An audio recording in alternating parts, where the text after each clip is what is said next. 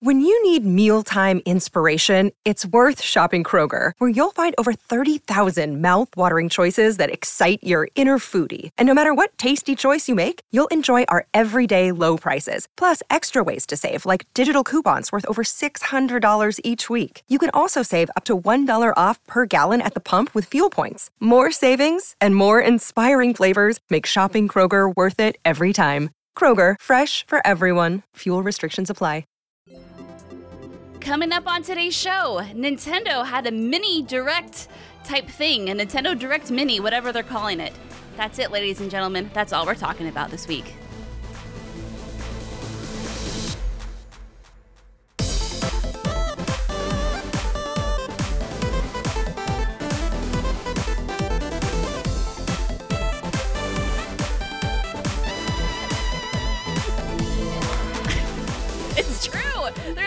Nothing else to talk about. What's good, everyone? Welcome to another episode of the What's Good Games podcast, your source for video game news, commentary, analysis, and funny stuff. Every Friday, I'm one of your hosts, Brittany Brombacher, alongside Andrea Rene. What's good, Britt? Hey, baby girl, and Rihanna Manuel Pena. Ooh, yes, the full name. I'm not hydrated at all today.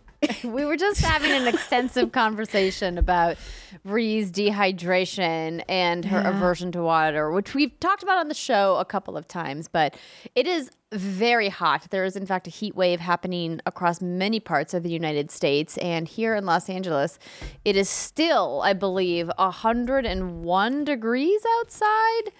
In our neck of the woods, let's see. Oh no, it's dropped down to about 95. That's hot. That's like Yes. under boob sweat, ball sweat material. And it's seven o'clock at night still. So I've I feel like I'm in the desert, like in Arizona. I'm like, this is like desert weather. It's not supposed to be this hot this late. We had a couple hot 91 degree days here in Washington, and now today it's 65. Like it just dropped 20 degrees. It's Damn. great. Yeah. Sounds beautiful. Mm. 65 degrees. Just envision it. The cool breeze hitting your face. You take a big deep breath and you go, mmm, that feels nice. Yeah. Right in your face.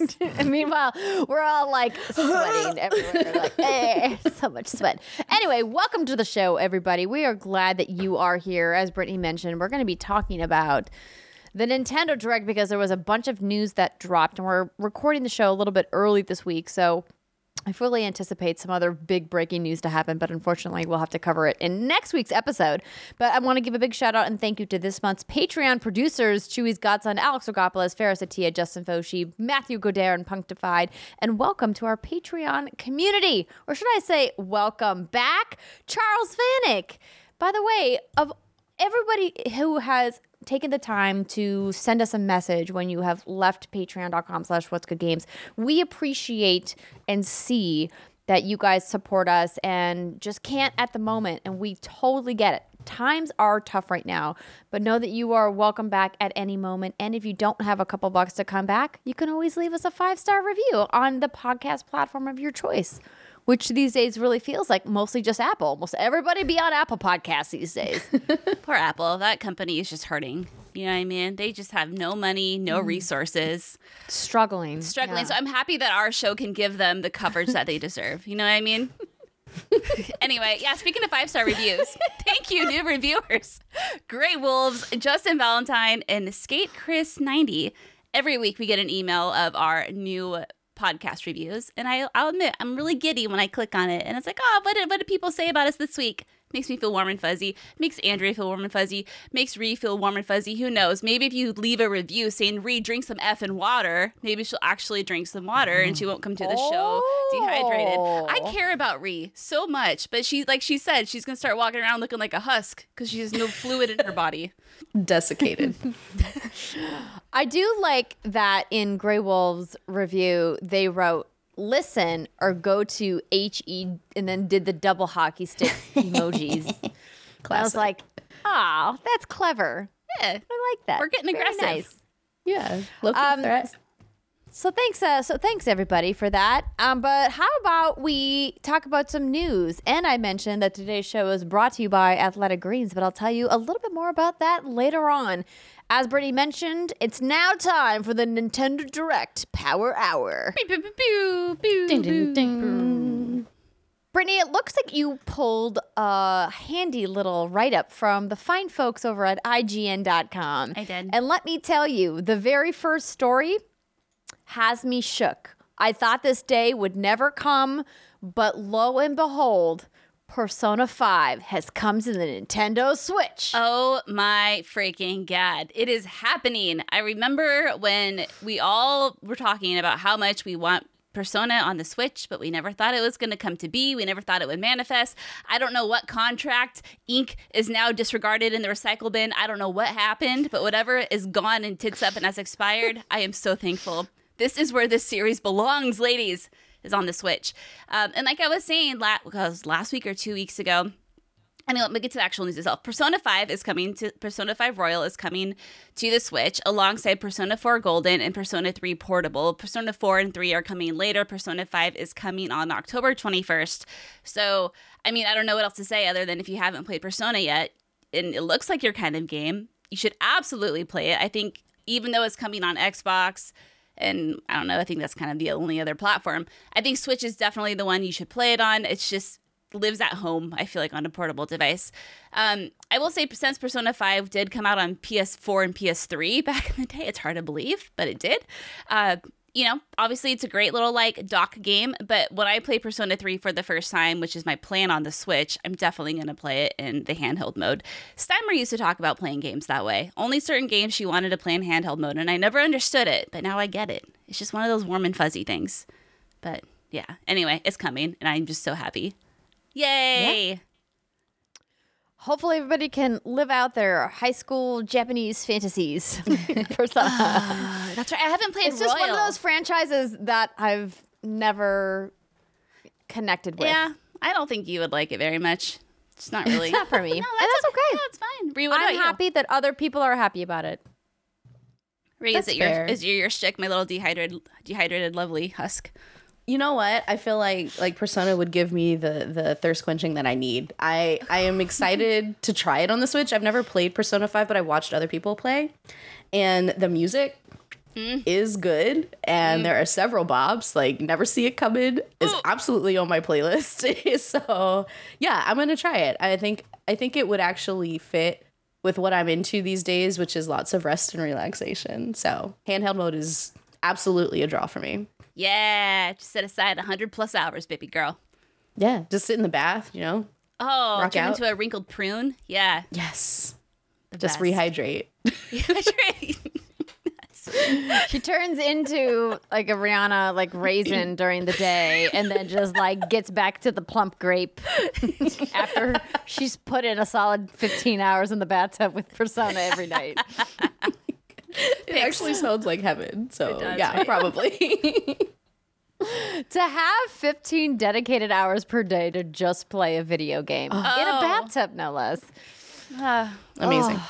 Amazing. Someday we'll maybe have that again. No, probably oh not. God, Probably no. never, but, Fuck no. You know. Not gonna kid 18 years? myself. yeah, maybe in our dreams. All right, continuing on. There was a bunch of other news in this partner mini. I like how they called it a mini direct when there was actually like quite a bit of news that happened in this direct today. Um, I wasn't a little disappointed it happened so early in the morning, so I didn't watch it live. But um, I'm not going to run down everything that happened. I'm just going to like pick out a couple things.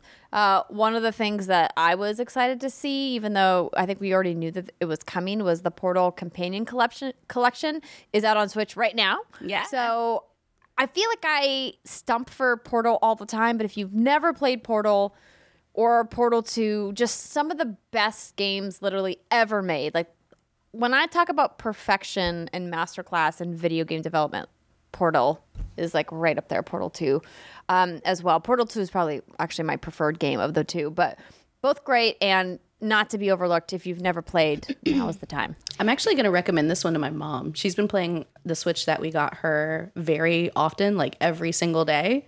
And she's really good at puzzle okay. games. So I'm going to see if she's into Portal. Did you It's so funny. Like I. I really hope she likes it. did you see the um, announcement during the direct mini of this actual? So it was Gla- is it Gladys? GLaDOS, yeah. I always want to say like GLaDOS, but that Gladio, but that's Final Fantasy 15 big hunk of mean. I say GLaDOS. I mean, you could say Gladys if you want. I the funny robot, Gladdy, Gladdy Daddy. Um, anyway, she said, I wanted to call it the Why Do You Keep Killing Me collection, but oh well, let's get started, you monster. Is what, what she came in on. And it's just so, and I laughed, and I just, oh, you're right. Like, there's just not a game like Portal 2 out there, except for Portal 2. And it just is such a funny, funny game. And um, I don't know, just kudos to Portal. You're great. Yeah. Make Portal 3, you cowards. Just do it. just do it. Um, I have some stuff highlighted here that I want to talk about. But Ree, is there anything here that tickles your fancy? Before I start gushing over another farming game, I'm scrolling through. I'm scrolling through. I am. I'm curious about Monkey Island. So, I love games with this style, with this type of humor, with of course you know point and click and the and the actual puzzling. But I've never actually played Monkey Island. I've only like seen some gameplay of it here and there. So I feel like again, when things come to the Switch, it's almost like my backlog speaking to me. Like, okay, it's time. like ET's time. like now is when you should get into it, and I'm really looking forward to it. And because I've only seen a little bit of it, and it's not in recent memory since I haven't played through the entire game. Uh, I feel like it's going to be a really fun new experience for me. Unlike a lot of folks who maybe have played through, and this will be a replaying. But but even so, like I'm excited to hear people talking about it, and maybe there'll be some more guides when I get stuck inevitably that are up to date and fresh in for 2022. So yeah, I'm really excited for that one. this is one of those games where, as as honored as I would be to get a review code, I don't think it would be a very good idea because the, the problem is when you get these pre-release copies and you know, most times you don't get a guide sent your way, and the PR people can be very helpful. But if you get stuck, your best bet is just to like mass DM people on Twitter and hope for the best that someone else has this game, or you're just kind of up shit creek without a paddle. Um, I've tried to review some adventure games and point and click games in my day, and it uh, usually doesn't end well for me, which is why I wish we had one Christine Steimer still here to talk about it. But No, when the game comes out, I'm absolutely going to message Steimer and say, "Can you cool on into the show?" Because she said that she would cool on to the show That's every true. time, Yeah. from time to time, and be like, "This is the time we need you to come and give us your review or your air quotes impressions of of this game." Because I mean, we got we got to get Stein time back for Monkey Island. Oh, yeah. absolutely. She'll she'll absolutely crush these puzzles. Like she flies through these things like it's not even a challenge for her. Yes, yeah. We can only wish. exactly. All right, Britt, you're up. Okay, what farming game should I talk about first? Um, let's talk. So many to choose. Oh, it was a good day in Britland, ladies and gentlemen. Uh, let's talk about Harvestella. Harvestella. That's a very, very cute little play on words there. Okay, so this is a new farming game from Square Enix. Uh, definitely did not see this one coming because, like, who would have thought Square Enix is working on a farming game? Not I, but like, here we are, and this is the reality we live in, so let's roll with it. So here's from the press release. So players will experience a beautiful world that changes with the flow of the seasons and enjoy a variety of gameplay, including tending to crops, befriending townspeople, and adventuring into challenging dungeons. So in this world, there are four giant crystals that are called Seaslight, and they create a stable change between the four seasons.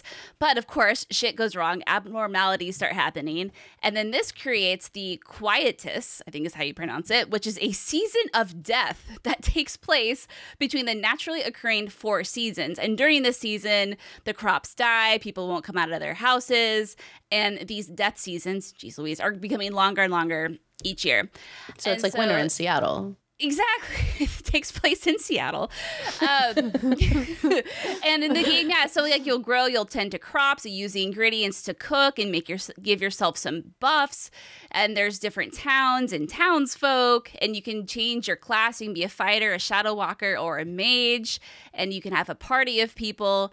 And each town, each crystal that I was talking about earlier has, because of course there's a crystal, it's a square game, um, has a town, and you have to traverse these paths to get to the crystals and probably save them. Anyway, I think this is just really cool. I've been playing, I haven't been talking about it on the show, but I've been playing an ass ton of Rune Factory 5, which is obviously a take on the farming genre. And this is like absolutely one of my favorite chicken soup for the souls type of games to play. And so I love that people are getting more innovative with it. And I'm really curious to see how Square's take on this genre turns out. The one thing I'm slightly disappointed of is there's been no mention of marriage or banging. Not that I mm. not that I expect like banging to be in the official press release, but generally, you know, like forging ta- relationships with townsfolk and building those comes along with some sort of romance. So, I mean, I kind of hope that that's in there, but you know, it's not a deal breaker by any means. But it looks really pretty. Um, yeah, we'll see. I'm excited. I want to grow some turnips, ladies. Yeah. Mm. This seems like a Brit ass game. Oh my god. Yeah. Dude, you have no idea. Probably one of my favorite announcements, other than well, there's two more that I'm really excited about. But Go on. Oh, okay. I'll keep going. Let's go. All right. The next one I got all hot and bothered over. Oh, that's probably not. The, yeah. Okay. Hot and bothered isn't a good way to put it because this is definitely not a hot and bothered game, but Blanc. So, Blanc, this is a game coming from Gearbox Publishing, and I think Casus Ludi is how you pronounce it. But this is an artistic cooperative adventure game, and it's this really beautiful black and white hand drawn aesthetic. And oh, it's so cute. Oh my god. Anyway, it features a stranded wolf cub and a fawn as they quote overcome the odds to find their families. Adults and children alike will enjoy the heartwarming story when it launches in February 2023 on Switch and PC. So, as we're looking on YouTube right now, you have this beautiful black and white world that's hand drawn. And it says it has a soothing soundscape that supports the game's text free gameplay and storytelling. So there's absolutely no text in this game at all, which is something like fun and different. Like, I'm down for that. And it's great for localization. Yeah, but yeah. Hey, basically don't have there any. You go. Also accessibility. There you go. Mm-hmm. And each animal has its own strengths and weaknesses and can do certain things, especially when it comes to the puzzle element, I assume. But I think there's only two buttons that I read in movement. So you can move and you have two buttons that you press. So it's not like it's going to be a very complicated game to handle. And um, yeah, it supports local and online co op. And the co the founder says this about the game. With Blanc, we want to create a meaningful experience without antagonism based on mutual aid and empathy for everyone to enjoy no matter their skill level. And it focuses on the journey and experience while tugging at the hearts of players. So Aww. I just hope they're even cuddling. I know. Trailer. I just hope the wolf cub doesn't eat the deer. What? I mean, I don't know. I mean, that's fair. The wolf would grow up to eat the deer. That's how that would yeah. usually work. You know, like you, you want to tug on my heartstrings. Like, so you know what's probably gonna? It's gonna be fucking Bambi all over again. You know what I mean? Come the wolf is gonna be like, "Oh, my friends ate your mom. I'm sorry. Cool. I'm gonna like take you wherever you need to go. I don't know. Oh, actually, the wolf is really small, so yeah, probably not. For now. For now, but you know some shit's gonna go down. But either way, it's something different. And uh, right now, I in my games, I'm really just kind of craving innovation, and I think that's why this is really speaking to me. So yeah, this looks very very original and unique. I'm excited for this one. Yeah. I think the last time I was really pulled in by a game that had no dialogue that I thought was obviously a, a work of art was Journey. Mm-hmm. Mm. And I know that there's obviously been other games since then because that game is, you know, quite quite a few years old at this point. But this um this looks interesting. Yeah. I'm uh excited to see uh, how this is going to come together. Yeah. Do you want me to go next again? Obviously. Sweet. Okay. The next one I want to talk about. Ooh, RPG time. The Legend of Wright. Ooh. So this is coming to Switch, P- PlayStation, Xbox, and Steam on August 18th from publisher Aniplex and developer Deskworks. So this is if you when Andrea pulls the footage up, you'll see it's a handmade notebook adventure that offers a one of a kind gaming experience that is the culmination of 16 years of conception and 10 years of development. Wow. So, wow. Yeah. Hold on. Yeah. 16 years of conception and 10 years of development. Too many years. So many years. And if you go on their website, yeah, I mean, they have awards dating, I feel like all the way back to 2007 from wow. when they've been showing this game off. Anyway, it looks like in any case, it's it's almost ready to come out. So clearly, like it's it's you know they're making progress, which is wonderful. But um, the idea is this: the hero makes a brief stop at a okay. So the story is told through comic strips, panels, and animation that are all hand drawn, and it takes place in the land of Cardboardia, which I think is just like haha, cute plan words. Um, but I think the idea is is that you know after school is out, everyone gathers around. Oh God, what's his name? I don't have it on here. Kenta is his name. They gather around Kenta's notebook and you essentially like go through this hand drawn RPG experience. And in the trailer, you get to see someone erasing some stuff or adding, drawing some stuff in. I don't think it's kind of like I don't think it's something like Scribblenauts if anyone remembers that where you actually like got to say what you wanted to happen. I think it's just probably you know, it's just like that's your option, but because if you look on the right, you have a pencil, you have an eraser, you have like a party menu. So I don't know, it just looks like something different. And I and I love these sorts of like I said, I'm craving innovation right now. And um, like there's a there's a tavern at one point, and you have to peel the sticky note of the tavern back to like air quote go inside and explore it. I don't know, it just kind of reminds me of like childhood fun times. Also, It looks cute. I may or may not have done something similar with this with Ocarina of Time when I was in the fifth grade. So Um, is there evidence of this somewhere? Probably, and actually, yeah, in a notebook. So when I was pregnant with Jace, we had to clear out our entire garage, and my mom was one of those moms that kept everything. And I, of course, got distracted and went through every single notebook that I found. And turns out I wrote a lot about video games in my youth. Yeah, and I found it. I actually did. I found the notebook. We were coming on. We were coming back from Camp Sispis, which was like the trip every fifth grader made back in the day. And on the way back, my friend and I got bored on the bus because we didn't have cell phones back in those days, ladies and gentlemen. We didn't have tablets back in those days. You had a book or you had like a notepad. And I remember writing out the Legend of Zelda Ocarina of Time Deku Tree in there. And I would like do like a rough sketch. I'd be like, okay, which door do you want to go through? She would go through a door and be like, oh, there's the map. You found the map. And then I would like draw out more parts of the dungeon. Anyway, yeah, that was fun. Uh, I feel like we need to find this and have a dramatic reading. Is that uh is that I gotta try. I'll, I'll try to find it at some point. It's in one of the bins in the garage now. But, Hmm. but yeah. Um, so there's one last thing I want to mention, um, unless you have other things you want to chat about. Mm. Uh, well, technically there's two things, um, but one of them on I was going to say for hands-on. But um, so this is my obligatory. Feels like almost every show. my husband works for Disney, in case you forgot. Um, my husband works for Disney, but I've been obviously interested in Disney Dreamlight Valley because it's being pitched as like Animal Crossing, but Disney. And so that like piques my Venn diagram overlap of Animal Crossing and Disney because Avi like them both a lot. Uh, and they had a little bit more to show in the direct today. So, in case you guys haven't seen this, of course, being developed by Gameloft, as we see here. And when they first revealed this game, I was like, this seems like too good to be true. But the more that I see this game, the more I read about it, the more I'm like, is this really everything I'm I hope and dream it could potentially become. um, and so I'm very excited to play this game, to test it out, and to see exactly. Oh, we got Maui here. Is it because I'm watching Moana like every day because my dad loves Moana? Uh, maybe. Um, Oh, who could say? And there's Olaf. I mean, her favorites right now are like Frozen, Moana, Encanto and Coco. So you know, you throw those characters in anything, and I will. I'll probably buy it. Um, but I'm, I'm excited that they're going to have early access in just a couple of months. Um, in September is what they revealed. September 6th is when early access is happening. I'm actually very glad that they're doing an early access period because I think a game like this could absolutely benefit from a little bit of community Yes. bug testing. Um, so it'll be interesting to see kind of how that goes. But I mean, yo, please be good. Love.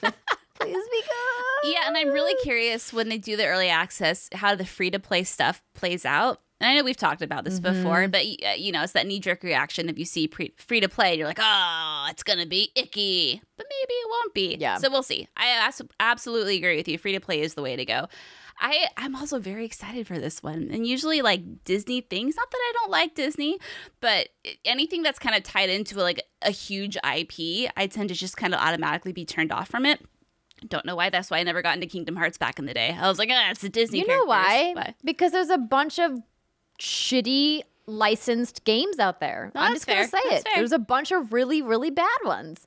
There's a like a couple cherry picked good ones, but most of them are bad because it's some person in a suit and a tie in a boardroom being like people want a video game about this thing, and we're gonna rush a video game to make it launch when the movie launches. And then the video game developers are like, hey, Bob, listen, like that's just not enough time for us to make a quality game. And then Bob goes, ha, I don't care, Steve. Fuck you, Bob." I've got numbers to meet, so make it happen and shut the fuck up. And then they pump out a piece of mediocre garbage that people are like, this is mediocre garbage, but it satisfies some contractual obligation to put out X amount of games in X amount of years.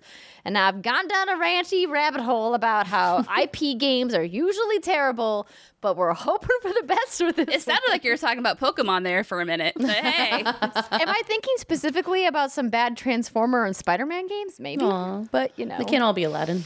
yeah, Oh, oh, gosh. Mm, it's true. Bob in a suit. Fuck you, sir.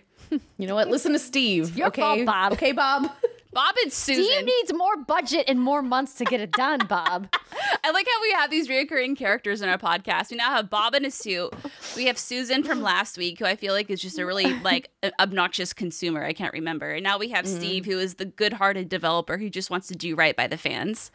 Those are our three Listen, people. Steve is a Steve is a Disney fanboy who wants to make his Disney video game development dreams come true. So B- Bob in the suit just needs, and I'm not speaking specifically about Bob Chapek, even though he is the head of Disney, because I doubt Bob Chapek is actually in any of those conversations.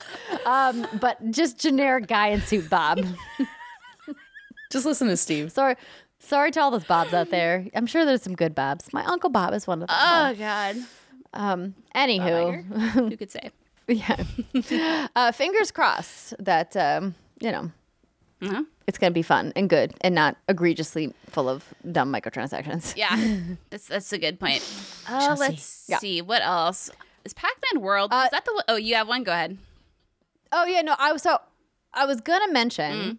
So at Summer Game Fest play days, Rihanna and I got time to play Sonic Frontiers, which we talked yeah. about two weeks ago when Emily was on the show. But remember, we said, "Oh, there's a part of the game we can't talk about yet." Mm-hmm. Turns out they showed it in the Nintendo Direct, so we can talk about it. But we can either talk about it now or we can kick that can down the road to the hands-on segment. Let's save it for hands on. I have thoughts. Thoughts. thoughts. You know, I was watching the Sonic Frontiers footage, and after listening to what you had to say about it, Ree, then, and I'm, wa- I'm looking at the world and I'm taking a bigger look at it, and I'm like, yeah, like I, I can mm. kind of get that, I kind of get that vibe. I mean, I'm excited to hear more about it because it sounds like you have a different area you can talk about now, but.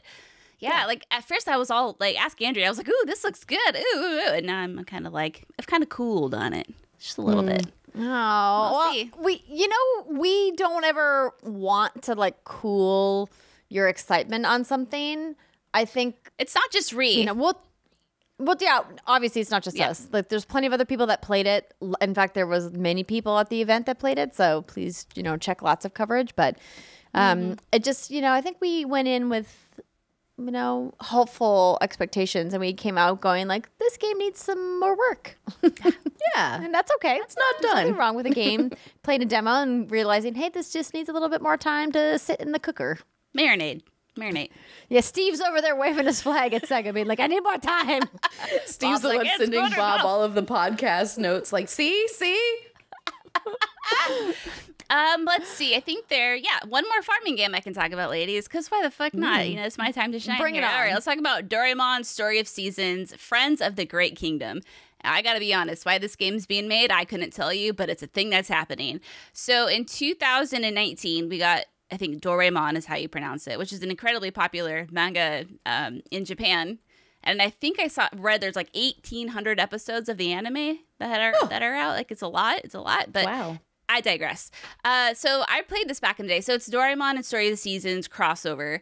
And what I do remember is that I played this on my flight to Fargo back when we all went to North Dakota. Oh, do you remember when we went there? Yes. That was so much fun. Oh, I remember because, well, obviously it was a really fun time, but also Reb was getting a little surgery that day, and I was like freaking out on the airplane. But then I had this game to play, and it really helped soothe me.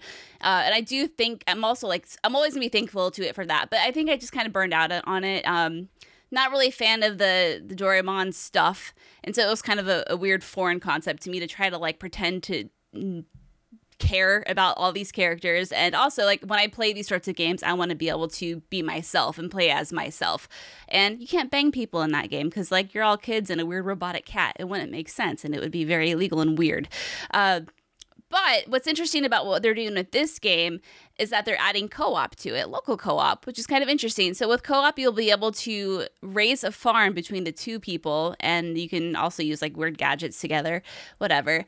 Uh, you know, I'd be really curious to know how this game sold. I should look into that. If I was good at my job, I would have done that before the show started. But um, yeah, like this really surprised me. At first, I'm like, is this just an HD port? But no, it's a full fledged sequel. So cool. I mean, we have Rune Factory 5, we have Story of Seasons, we have this other game coming out, Harvest Harvestella, whatever the hell. And I am just like living my very yeah, here we go. Like it looks really cute, right? Like, hey, look at it. Like it's an adorable little art, but you're this little boy, and it's just I don't know. It just doesn't really do it for me that much. But that's okay. I got other farming games to play and look forward to. So maybe someone out there is very excited about this. And if so, I'm very I'm happy for you. My soul is lit aflame with joy at your happiness. Oh, so poetic. Andrea doesn't buy it. She laughs at me. I mean, you could have sold me just a little bit more. Um, if you are happy that this game is coming into existence, I am so thrilled for you. Like, literally every single night before I go to bed, I'm going to say a prayer to the many gods above us and say, Dear gods above us, please bestow all of your blessings upon those that are so excited for Doraemon and whatever the fuck this game is called. And I hope, I hope that they. Doraemon, whatever the fuck this game is called. It's a lot of words. so many words. Story of Seasons, Story Friends of the of Great Kingdom. Seasons. What the fuck? Bob named that one. Jeez Louise. Oh my goodness. In a row. Um, I love you, Brittany. You're my favorite. oh my goodness. Okay, well, that's uh, it for our coverage of the Nintendo Mini Direct that happened this week. Um, we have just a couple in case you missed it, so let's get to those. But before we do that, I want to let you know that this podcast is brought to you by Athletic Greens. Our next partner, as I mentioned, is Athletic Greens. So, if you guys missed the podcast where we first introduced them, Athletic Greens is a wellness company that makes a supplement that's going to improve your life every day that you take it. Now, if you guys aren't familiar, if you haven't heard them on a bunch of other podcasts, I personally have heard them a lot on Pod Save America, one of my favorite podcasts out there. It's why when they approached us at What's Good Games, I was like, oh my gosh, I've been waiting to try Athletic Greens. They seem like the cool kids thing to do.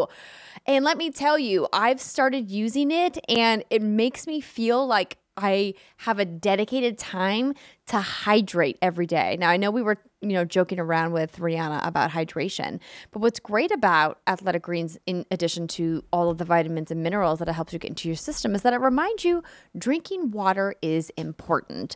And when you wake up in the morning, you just take your scoop of Athletic Greens, put it in your 8 to 12 ounces of water, chug that bad boy, and boom, you're starting your day out with some hydration power. So, what is this stuff, you may be wondering? What the heck is Athletic Greens? Well, with one scoop of AG1, you're absorbing 75 high quality vitamins, minerals, whole food source superfoods, probiotics, and adaptogens to help you start your day right. This special blend of ingredients supports your gut health, your nervous system, your immune system, your energy, recovery, focus, and even aging. All of the things, you guys. It supports them all. And the reason why I like taking AG1 is because as a busy mom, it's just hard for me to remember to feed myself the fruits and vegetables I need every day because I'm too busy cutting them up into tiny cubes for my baby to eat. And then I forget to eat them myself and enter in my need for a supplement every single day. And if you guys didn't know, Athletic Greens is a climate neutral certified company. So you can feel good about using their product. In 2020, AG purchased carbon credits that support projects to protect old growth rainforests. And for every purchase, they donate to organizations helping to get nutritious food to kids in need, including No Kid Hungry here in the United States. In fact, in 2020 alone, AG donated over 1.2 million meals to kids. That is fantastic. Plus, if you are worried about your special diet or nutritional needs, it's lifestyle friendly, whether you eat keto, paleo, vegan, dairy free, or gluten free. And it contains less than one gram of sugar, no GMOs, no nasty chemicals or artificial anything, while still tasting good. And it supports better sleep quality and recovery, something that I desperately need.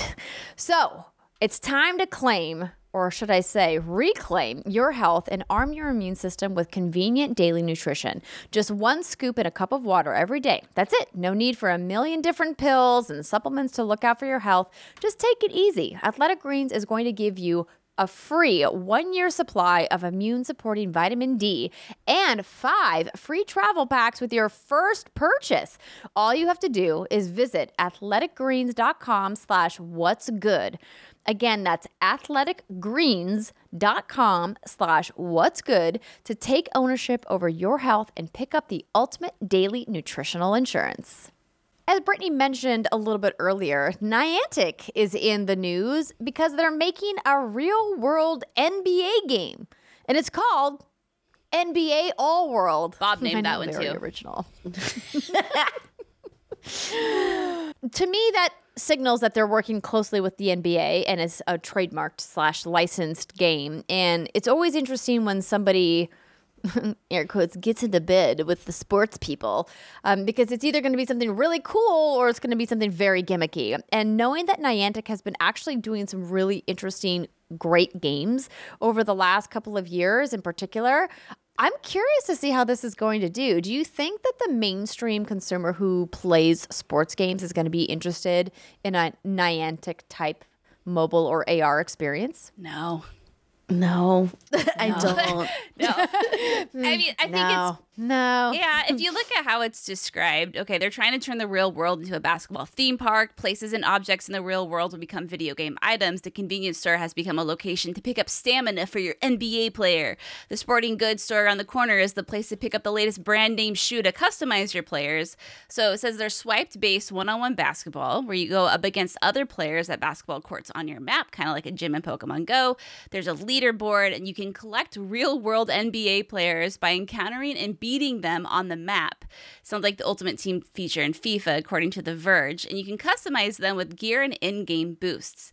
Niantic also says the game will have some sort of lo- location based storytelling element, and it's coming out um, next NBA season. I mean, like, cool. Like, you know, obviously this is for someone. Some people, an audience, but I think the part where you kind of start losing folks is like you have to get up and move around. It's an AR game, right? Yeah, yeah. Like like if you look at the white space between sports fans, real life sports fans, not sports game fans, and AR game players, it, there is obviously going to be some crossover. Mm. But ultimately, if people who are fans of NBA and fans of NBA players are fans of watching them, like they don't necessarily engage with ancillary content and and maybe there's like you know some TMZ that they'll follow or something like that like sensationalist news. But aside from that there's really not a lot of opportunities to engage with NBA stars.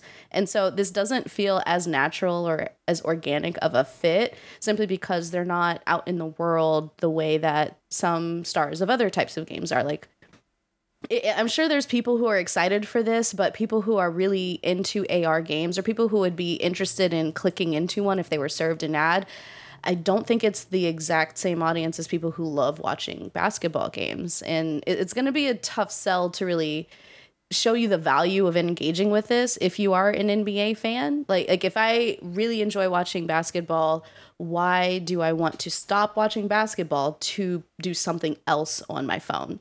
That's going to be the key here to really sell this home. Hmm. No, that's fair. Yeah. I think that you hit the nail on the head there. I'm curious to see what this marketing is going to look like. Me too. Yeah. From the makers of Pokemon Go, catch Michael Jordan. I don't know. In the Also, wild. I'm really bad at throwing the Pokeballs, so like actually making the hoops, uh, I'm probably going to suck at it. So. yeah, it's probably the same mechanic though, where you have to like flick it and it goes over. I wonder how do you catch the players? You have to beat. Oh, okay. You you don't actually catch them. Okay, you find them on the map. You encounter and beat them on a basketball. Right, yeah. Gotta you catch all the players. Can you imagine just like throwing basketballs at their head? Uh, Just give them concussions and then take them while they're passed out. oh God, you will live in this Pokeball now, sir. Oh man, we'll see. I, I think that game is the game that people actually want Yeah. though. Yeah. So if uh, if if Niantic could make that happen, that would be uh that'd be great. That'd be great. Um, I know we didn't include it in the show notes, but I want to just quickly mention um, because we haven't really talked a lot about this game recently that, that we got a new trailer for Gotham Knights, uh, which is coming out later this year. And in case you missed it, it's all about Robin. And they kind of give us a more detailed look at the crime fighter and kind of how he's going to, you know, interact with some of the other characters in the game. And it's interesting because obviously, you know, you think Robin, you immediately think Batman, right? And there's as far as we know, Batman's not in this game. I'm assuming he'll probably make some kind of a cameo, but the whole idea is that it's all of these other cool characters that exist in this Gotham universe. But I'm interested to kind of see, you know, how people are going to, you know, pick and choose which characters that they're going to play as. And I I want to be hyped and pumped for this game because I really do love this style of gameplay, and I think this kind of brawler, um, combo heavy mechanics that you know this studio is known for. You know, WB Montreal. I I'm I'm interested and pumped to play this. I think I just need to get some hands on time with it. Yeah. I think that's kind of where I'm at too. I just need to play it. I need to see how it feels in my hands. Again, Gotham Knights, that title alone, doesn't really do it. It doesn't do it enough for me. Like Shania Twain said, that don't impress me much. I mean, it does. It's a cool concept. but yeah, for me, it kind of comes down to gameplay and the co-op aspect of it. And um, what does it, what does it feel like? Because, Yeah. you know, I don't really care if it's just Yeah. Gotham Knights. It's just not You need the feels. I need the feels. If this was like all the husbandos in Dragon Age Knights, it'd be like, okay, you got me. Like, let's go. I will do all of the things, all of the moves for you, but it's not. But yeah. This is the one where Batman's dead, More right? capes, More apparently. capes, yeah. Batman's worm fodder in this one, right? That this is the one. He's dead. Uh, yes. She says very hesitantly, not actually knowing where in the canon this game falls. It's- Um, it's Is fine. but- it canon? Is the game canon? Yes. Okay. I, I, bel- I mean, at least it's canon with the other video games. Okay. Yeah. Yeah. Listen, the DC universe, when it comes to Gotham and Batman and his whole universe, is way too big for me to follow as far as like where in the canon of the comic books and obviously the movies and the TV series and everything that it lies. I don't know, but I think it's canon with the other video games that WB has made. Okay. Yeah, I'm As far as I'm aware. I'm interested. I, I need to know if it's fun to play alone. That, that's kind of a, where I'm at with it because I guarantee I'm not going to be able to get three other people to coordinate with me for this one. So yeah. yeah, Well, did you play the other Batman games from Warner Brothers? yeah. I've played a, a bit here and there, not enough to really like say I'm a true fan. But I, I mean, I enjoy the way they feel. I just need to know that I care about the story. That's fair. Yeah, unless I'm That's fair. You know, fucking around with my friends, then I don't need any story. Exactly. Um, speaking of fucking around with your friends, Gamescom 2020, you and 200,000 of your closest friends is fucking around in a conference hall playing video games. Hopefully not getting a sales pitch. Anyway, we talked we, we talked about uh, Gamescom a little bit uh, last week, saying that PlayStation had announced that they were not going to Gamescom. But this week, Ubisoft has said it will be going to Gamescom just on the kind of heels of a lot of other people saying we're actually deciding to not go. Other people, including PlayStation, as I mentioned, Nintendo, Activision Blizzard, and Take Two, all not attending Gamescom 22, 2022. But Ubisoft is like, we'll be there. Sorry.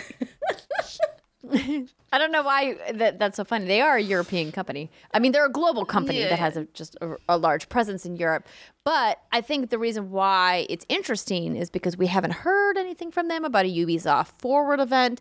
So maybe they're going to be planning something around Gamescom or leading up to Gamescom to be like, hey, we've got some games we'd like to show you and talk about them because they haven't done that yet this summer. I'd like to see them. I'm trying to see who else is confirmed to be attending. Um. Ubisoft will be joining the likes of Embracer Group. Okay, like so, like 500 other studios, and Bandai Namco. Embracer Group is yeah, giant. Yes. and Bandai Namco will be there. Cool. No, All right, it'll a little intimate setting. Yeah, they're just gonna have a giant Elden Ring sign, and it'll be the most popular booth at Gamescom. They're like, oh no, there's no DLC. You can just come and play Elden Ring that you can buy, Make, like, and you can buy a Elden giant Ring. a giant hot tub full of like that like made like that pot guy. Oh Just sit in it. yeah. That feels like more of a TGS kind of vibe. um, but maybe they'll have like the two fingers. Can you imagine you go to the booth, it's just the two fingers like over you? That'd be pretty funny, actually. That would be funny. Do it, Bandai. Do it. I dare you. um, they obviously have other stuff coming out too, uh, like like what Brawls, which we talked about uh, a couple weeks Yeah. ago. Anywho, um, that is going to do it for the news for this week. Uh, normally, this is where we would take like a, an official proper break uh, and say, "When we come back," but we're just going to roll right into hands-on because it's just that kind of a week, everybody. And as we mentioned during the news segment, just to kind of tie it together, Rihanna and I got hands on with Sonic Frontiers, and there was a part of the game called the Cyber Worlds, in air quotes, um, that we got to play that we weren't allowed to talk about until the reveal that happened in the Nintendo Direct earlier this week. And when we left the demo, even though we weren't you know, super pumped and excited about the other parts that we played. We were like, the Cyber World stuff was fun and cool. It made us really kind of feel like that is the Sonic that we know and remember and really love. And the music was great. And um, we're just going to talk briefly about that. And I'm going to pull up some B roll that I have here. But Reed, that was the part of the demo that you, resonated the most with you, correct? Yeah, absolutely. So these cyber worlds are, you know, different places that you'll enter through via enter into via portals in Sonic Frontiers. So very different from the sort of near photorealistic open world landscapes that you've seen in previous gameplay which we've talked about and that you see in lots of the promotional material where Sonic is just sort of like exploring this sort of open grassy mountainous area. When you run into the port well, sorry when you enter the portals into one of the cyber worlds you actually enter into a classic looking 3d sonic level and these worlds definitely, as you said, Andrea, harken back to the Sonic that I was expecting, at least to have a little bit more of a touch point for. And it, it, it absolutely delivers. So these parts of the game were my favorite of our playthrough experience. Uh, they're positioned as though they're, you know, challenge levels. So they're highly replayable. You can enter into them, try to collect um, different hard to reach tokens or, or sorry, rings that uh, that become the collectibles in these in, in these different worlds. And obviously, you can go for speed runs, try to beat your own personal time, beat your friend's time, things like that. And um, there are a few enemies there in these cyber worlds that you you know you'll bop them on the head, but it's it's mainly just the the speed run courses, and that's Right. that was the look that, that that was the feeling I was looking for, and I really enjoyed those levels. They definitely have a different visual style. They look a lot more like you know Sonic 3D, and they're short. They're the, at least the bit that we played was a little bit shorter and surprisingly challenging. I, I don't know about you, Andrea, but I know I fell a couple of times into the abyss and actually had to start over. Yes. I mean, I think that's what really reminded me of classic Sonic this idea of, you know, you fail or you lose your rings, you're like, gotta just start over. There's no like finishing the level without having like a good or perfect run. And I think a lot of like hardcore Sonic fans were are gonna be looking for that kind of experience. So I'm glad that they've included it. It's interesting the way that they've kind of like pulled it out from the main exploration.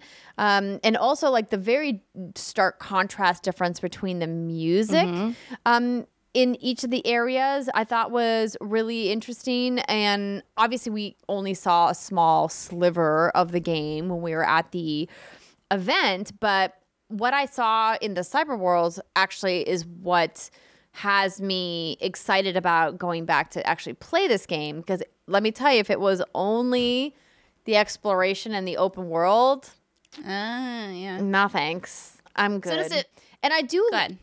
Sorry go okay, I was just gonna ask. Does it so? Does it feel more like now that you, you talk about this? I have a question. So does it feel more like the open world is just there to kind of like run around and explore, but like the real meat and potatoes are in these little like other little sub worlds? Oh okay. No.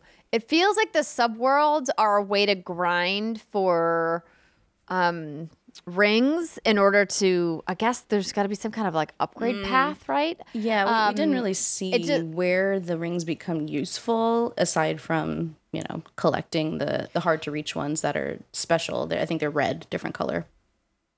Yeah, and unfortunately, Sega wasn't doing any developer interviews, at least when we asked them. And I said, Hey, I have questions about what we played today. Is there somebody I can talk to? And they're like, We're not doing interviews at this time. And I was like, uh, Oh, okay. Well, uh, I guess I'll just keep my questions for some other time.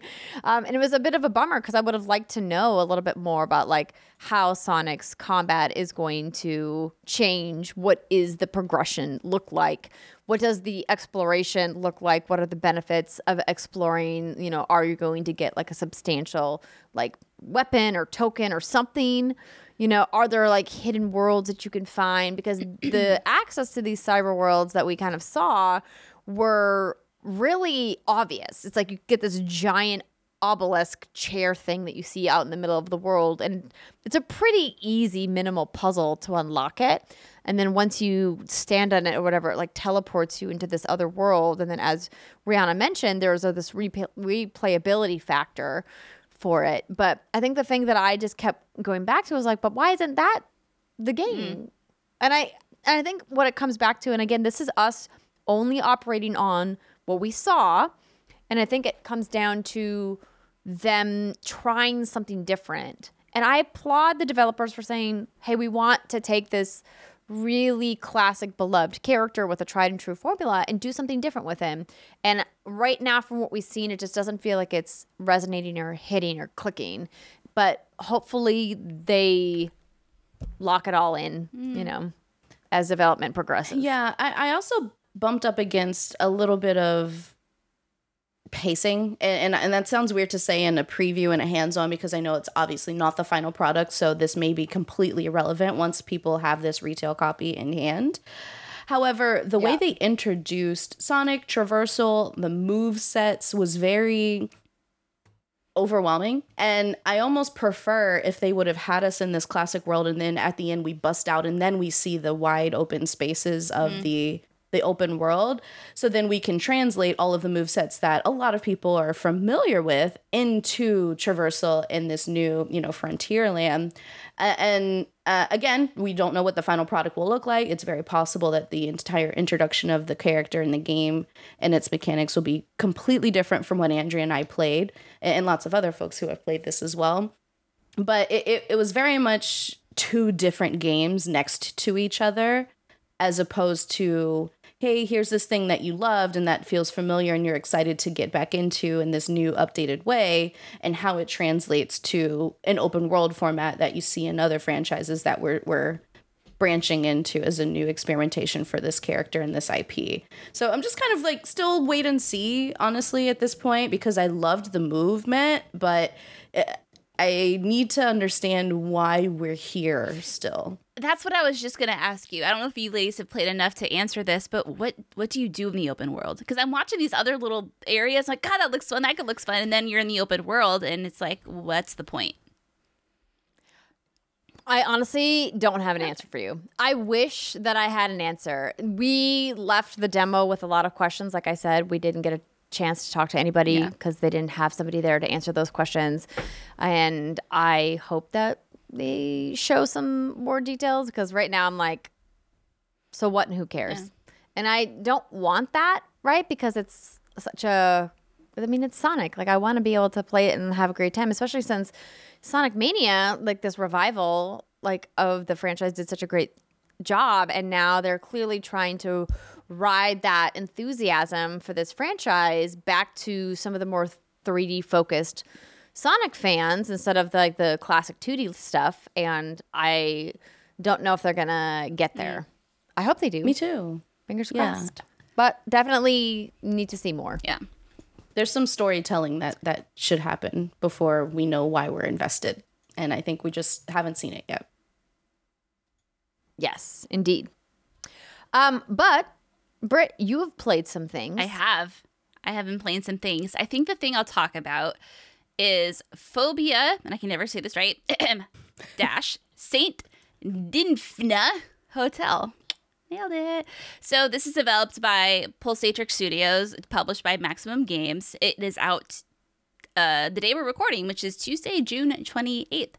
And this game, I had never heard of this game. I didn't even know of its of its existence. And then I got a press release from Thomas and Thomas at Tinsley, and he was like, "Hey, I got a game. It's kind of like a mash of Resident Evil and Silent Hill." And I was like, "Say no more, Thomas. You've sold me." Like I said, right now I just kind of want to try some like new things that I just haven't played before. So this game follows an amateur journalist, and his name is Roberto Lopez and he is fresh out of college trying to find a really cool scoop. Um, and of course, someone gets in touch with him and is like, Hey, I got a haunted hotel for you. You want to come check it out? And he's like, Say no more. and I'm there. So uh, that's a very like light summary of it. Um, but essentially, yeah. So I I'm maybe like four hours into this, and the PR email said expect like seven to nine hours for a total playthrough, but I still feel like I'm less than halfway through. Um, anyway, yeah, so you're at this hotel, and where the Resident Evil influence comes in is that this kind of feels like one big escape room, which is like one of my all time favorite things of Resident Evil. I love the sense of exploration when it comes to Resident Evil. I love the attention to detail and the levels. You know, everyone remembers my infamous toilet paper story when it came to Res- Resident Evil 2 reveal, and Steimer always made fun of me for that. Oh my god, that was a vagina spider. I just fought that thing today, actually.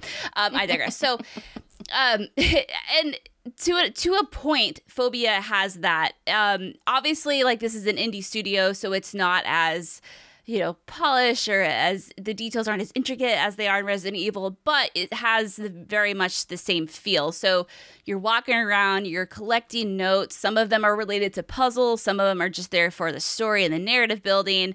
Um, you're collecting puzzle pieces, you're examining them, you're combining them. You have inventory management, you have safe rooms, you have um, big storage chests that, you know, your inventory travels with. Wherever you find a storage chest, you can access it. Uh, there's no, I will say, there's no um, checkpoint system or anything like that. Like if you if you save and you die, you go back to that save, and that can be very frustrating.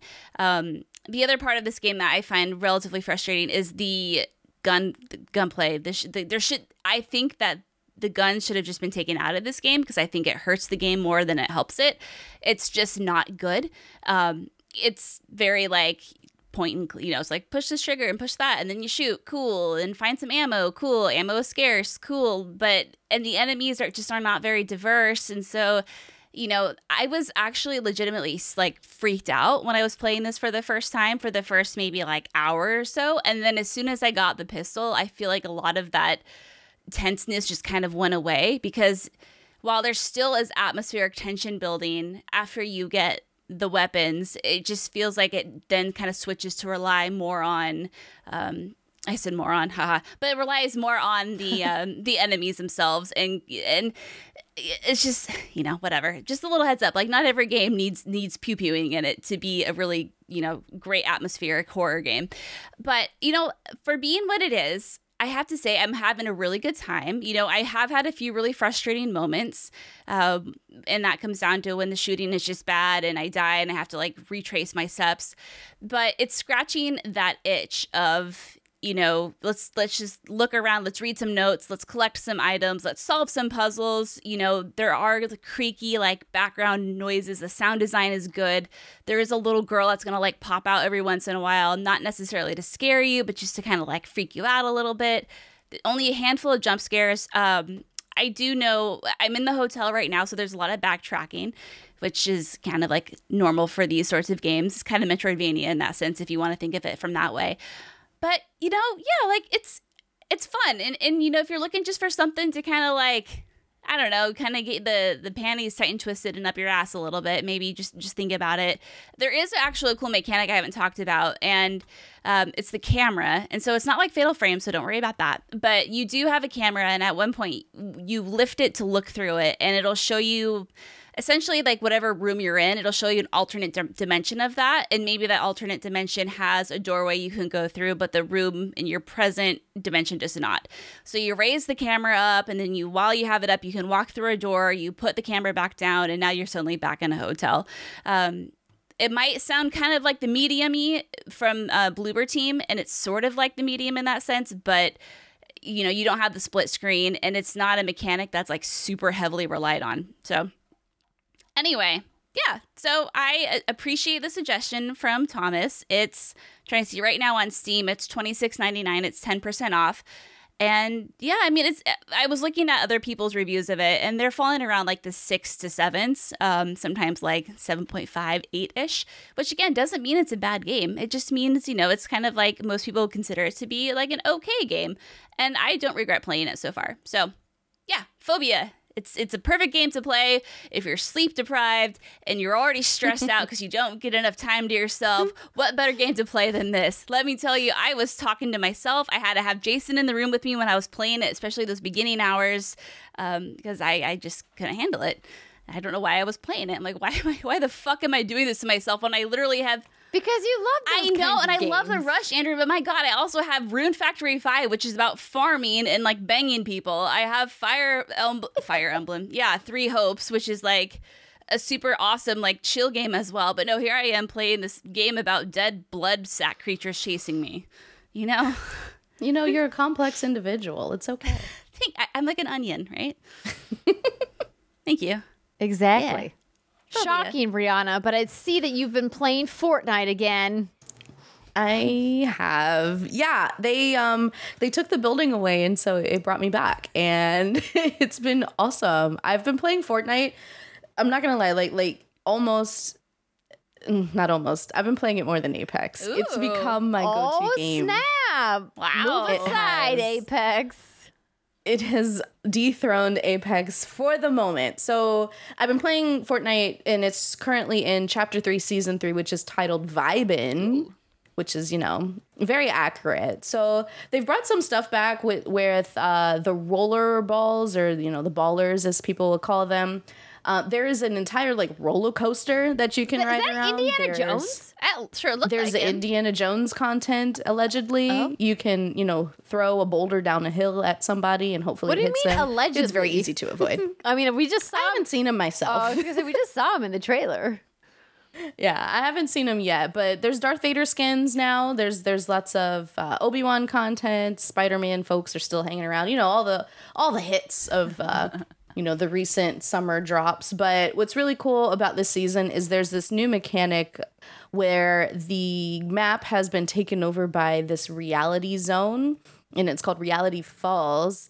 And in Reality Falls, there are there seed pods around a beautiful, beautiful tree. It's like bioluminescent tree. It's purple and blue and all of the colors that are the best. And then you actually take one of the seeds from this tree and you can plant it anywhere on the map and you can plant the seed replant it somewhere else if you like, but regardless of what you do planting wise, it's always going to begin maturing over time. And I think about once a day, like every 20 hours or so, you have to go pluck the weeds from around your little sapling yeah. and then it will bear fruit. And when it bears fruit, it goes through, you know, the different tiers, the quality tiers of weapons. So it'll find, you'll find rare stuff and epic stuff, and then eventually legendary and mythic um, as the games progress. And it's a really nice way to automatically start the game with a decent weapons loadout and some shields. And there's a lot of other mechanics that I could get into, but I won't bore everybody with the details. Long story short, Zero Build Fortnite has really transformed the entire experience for me. I'm very much enjoying it. The time to kill feels a little bit more accessible because people aren't building the Taj Mahal the moment you set foot in front of them. and I win often and I like winning. So it's been great. Yeah, winning. It's really fun. easy to drop in, drop out. Yeah. It's been awesome. I, I'm I'm having a good time with it. I'm glad what? to hear it. We've obviously played, you know, a bunch of games together when I've been able to carve out some time in the evening after the baby is asleep uh, to jump online. And I think, as we've mentioned many times on this show, playing with friends when it comes to these multiplayer experiences is really key to the enjoyment that I think we have when we play. And I am with you that no build has really changed it for me and has really made me want to play more.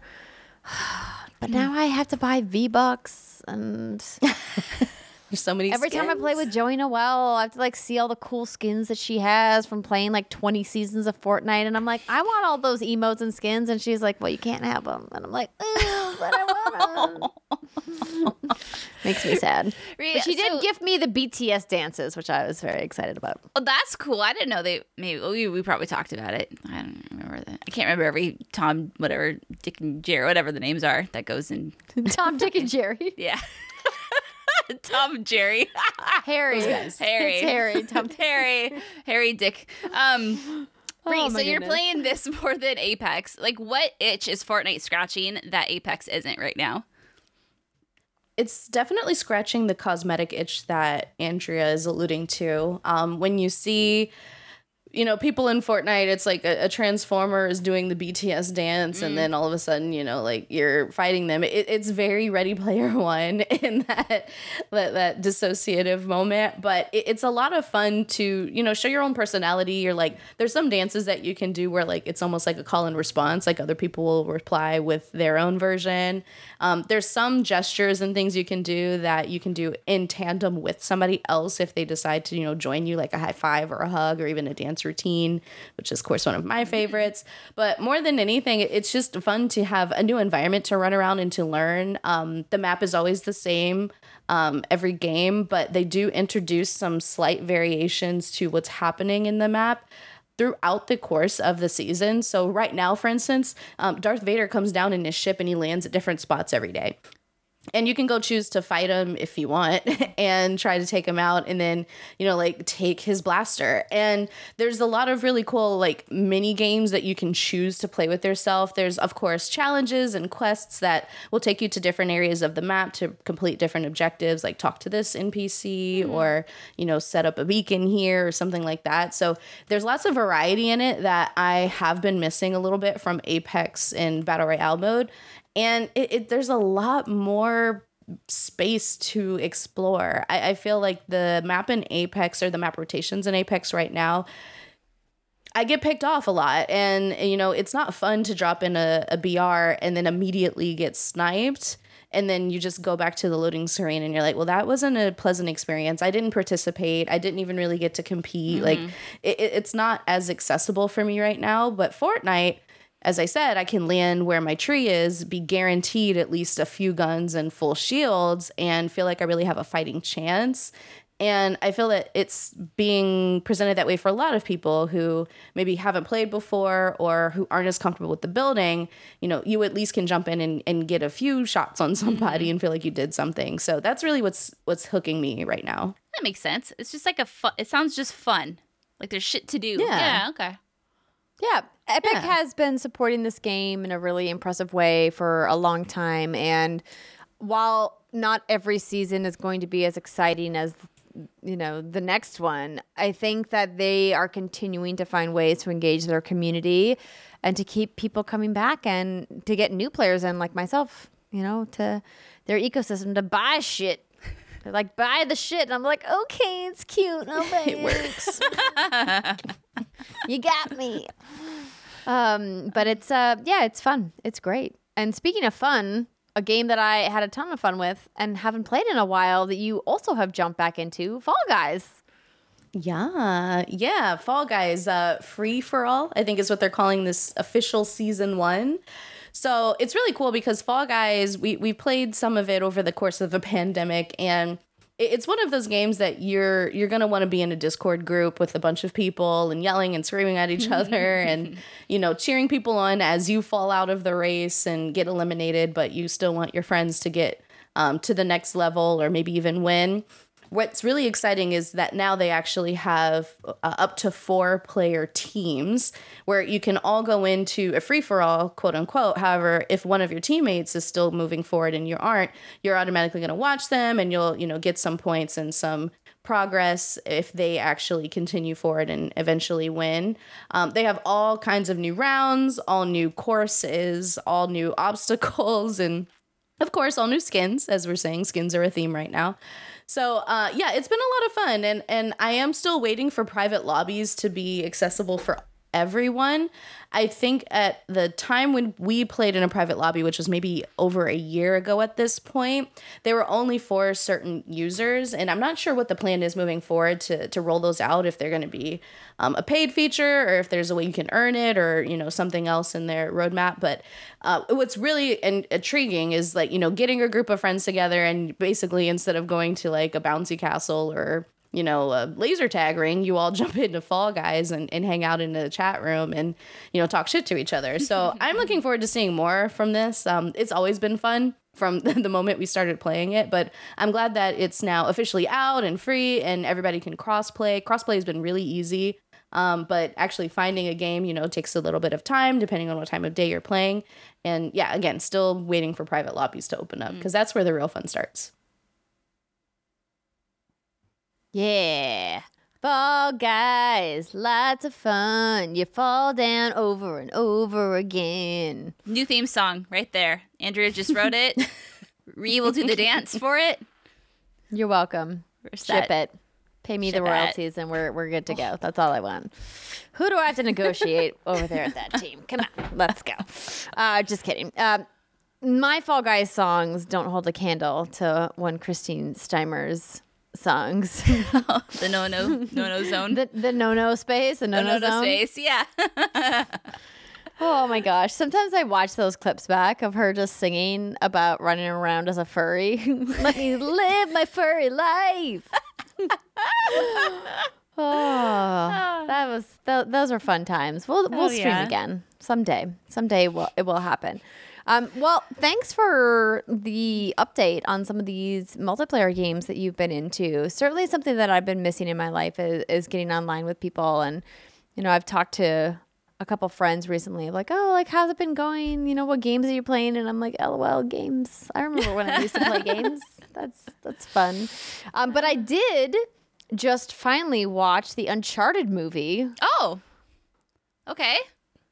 It, And it was fine. It wasn't bad. It wasn't bad. That's correct. But Listen, it that's a wasn't fucking win. great. So, you know, it was fine. I do like how they very clearly lined up some shots to make it feel like you were looking at, you know, shots from the video games, which I thought was great. And Mm-hmm. it was a really fun cameo, which I won't spoil if someone, you know, hasn't seen it yet. And while I appreciate that they kind of like left the door open for them to make more, I, you know, I'm okay if they don't. I just think Tom Holland is really lovely in certain roles, and Nathan Drake is just not that role. Do you think it would have been better if they had went with an older Drake? One hundred percent, yes. Hmm. Yeah. Why they didn't just fulfill everyone's dream and cast Nathan Fillion, I don't know. I know that he's on the older side, and maybe they're like, "Oh, he's too old. They'd be after the current video game canon." I'm like, so. No, so Also, like a cinema magic, make him look young. You could do it. I believe in you. still haven't seen it. Oh, you haven't? No, we were gonna watch it last weekend, but then a, a little title called Beavis and Butthead came out. A new Beavis and Butthead movie came out. Oh, out. I forgot about that. I think it's Do the Universe. Wow. Is that what it's called? I can't. What's up with these fucking names lately? I can't remember shit. Do the Universe. Yes, Beavis and Butthead. Do the Universe came out. So that's what we watched instead. But Jason's been wanting to watch Uncharted, and I was like, but Beavis and Butthead. I think you will enjoy it. It's it's a nice, Yeah. fun popcorn flick, very much in the same vein that the Tomb Raider movie was. I was like, this is a perfectly Yeah. fine like action movie, and thought it was good. It wasn't like Assassin's Creed, which was like actively bad, Oh God. yeah, that was a bad one. And that bummed me out as a big Assassin's Creed fan. I was like, come on, this is the one, and then I was like, no, why does it suck so bad? Yeah. Yeah. Yeah. But we also watched Doctor Strange and the Multiverse of Madness finally. Okay. Because that's finally out on streaming. And boy, it feels like you need to be on substances to watch that movie. Wait, why?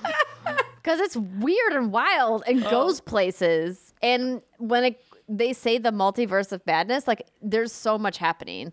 The like lots of transitioning between different universes, and it's like really hard to keep up. oh, like a little too also, much. they just went full for full like action horror. Oh, yes. in a way that I wasn't expecting from a Marvel movie. And I know people mentioned that on Twitter. Everyone's like, "Oh, Sam Raimi being Sam Raimi," and I was like, "But what does that mean?" And I think it's just been too long since I've seen one of his films. And then when I watched it, it was like, "Ooh, I get it." Just yeah, Yeah. went dark. Went very dark. Got. Also, if you had any love left for Wanda, just throw it out the window. Oh, Goodbye. she's a mother. No, mm-mm, not no- not an excuse. As a mother myself, mm-mm, mm-mm, no. I'm still mad at her for what she did in WandaVision, though. So maybe I'm one of the only ones. yeah, that No bitch. excuses, Wanda. You're a bad person. Just accept what you've done. I don't know what she did. I'm just being a good friend and supporting my friend. Thank you. And that's all I'm going to say about that, unless we're going to do a spoiler cast, which we could do. We haven't done a, sp- a proper spoiler cast. Do you know what my favorite minute. spoiler cast was? The Tiger King one. Because I. Ah, Tiger King. There's a, there's a second one. Oh my god, I I don't want to watch because I didn't watch it. I didn't know nothing about it, and you three spoiled. That was my. That was so much fun. That just got weirder and weirder as y'all continue talking, and I loved it. I loved For it. you've show seen was- you've seen Tiger King. Oh yeah, it was unforgettable. I didn't know there was another one though. Yeah. I want to see it now. It was really contentious because Carol apparently tried to sue Netflix because in their original agreement there was only to be like one season apparently and they were like well actually we're gonna make more and she was like this was not part of the deal and blah blah blah i don't know where the lawsuit ended up um Huh. but I also haven't watched like the new stuff. We essentially recounted what the Tiger King season was about to Brittney, who had never watched it, and she was like, "This is not real. This is like this is completely fake. You're making this up." And we're like, "No, this happened. It's a Can't even believe documentary it. with the biggest air quotes of our time." of all time. I'm surprised she sued over like a second season and not over them insinuating that she fed her Yeah, husband right? to tigers. well, they did that the first season, so like that's not new. I'm sure it was just her legal team being like, "Give us more money." Didn't pay us um, enough. Yeah. But oh mm. man, yeah, man. Cool cats and kittens. Yeah, cool cats and kittens. Hey, all you cool cats and kittens. I forgot about that. Carol. Carol. Oh, I feel like I need to get like a some kind of Carol cat T-shirt, something. I haven't bought a new cat, like dumb cat shirt in a while. Brittney, remember when you got me that cat NATO shirt? I do. And Harry Potter. Ugh, Harry Potter. yes, with the Potter. paws. Oh, like Cat NATO is the oh, best. I get it. And it was like it was. It's literally like a cat that looks like Hermione, and it's terrifying. It's like a cat that has like Hermione's hair. It's like, what is this? What's happening? Stuffs and nightmares are made of. Yep. It's funny. Also, I just want to mention to everybody since we're at the end of the show, in the show notes under what did Andrea play this week, I literally wrote, I watched a six-year-old play a lot of Minecraft. Listen, you are furthering your education on Minecraft, arguably one of the most influential franchises in our industry. So it totally counts. What'd you learn? Okay. I learned that apparently six year olds are very good at placing TNT and blowing things up in the world because that's what he did a lot of. Oh, just no. like in a TNT world. But I also learned that you can type in virtually anything into a search bar and find worlds specific to what you're looking for. Like Oh. he, for example, was looking for a world with no pickaxes and found two worlds with no pickaxes. And I was like, okay, why do you want to go to a world with no pickaxes? And he was like, because I don't want there to be pickaxes. And I was like, Fair enough. I guess, I guess that's the reason. Um, also, I forgot that kids that age ask a bazillion questions about everything. Oh, yay. Um, and remind me to tell you at some point the story about him asking what happens when you pee in the pool. Oh my god. oh, yeah. That'll be a good story. Because we have a swimming pool in our backyard. And I was like, why did you pee in the pool? And he was like, no. And I was like, mm, you didn't? And then his mom, of course, trying to mess with him a little bit, was like, well, we're all going to turn to acid if you pee in the pool. And he immediately got out of the pool. Oh my god. And I was like, oh, so you peed in the pool, didn't you? He was like, no. And I was like, oh, so why'd you get out of the pool then? Yo, shout out to mom. That's That's funny. a good one. I'm gonna have to remember. And that then, of one. course, he gets out and goes inside to go take a shower. And he's like, Am I going to be okay? And his mom is like, Yes, honey, you're going to be fine. and I, was, I looked at his dad and I was like, So are you going to tell him that we've all peed in a pool at one point in our lives? And he was like, I will someday. oh, that's Aw, good. kids. Aw, to be a kid. Oh, To be a kid again. Also, don't pee in pools, everybody. Just, you know. just don't. it messes with the chemicals. While you're not going to turn to acid, it's not good for your skin. Anywho, that's the end of the show, everybody. I hope you enjoyed my anecdote about kids asking questions about peeing in the pool. I think we're two for two now for ending the show on the topic of bodily fluids. Ooh, let's keep it going. Yeah, going. let's keep it going, Ree. I'm all for it. let's see where we can go next. I feel like we're just going to talk about sweat of some kind or saliva.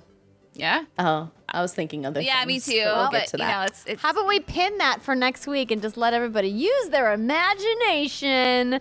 Thanks for watching, everybody. we'll see you next week. Bye.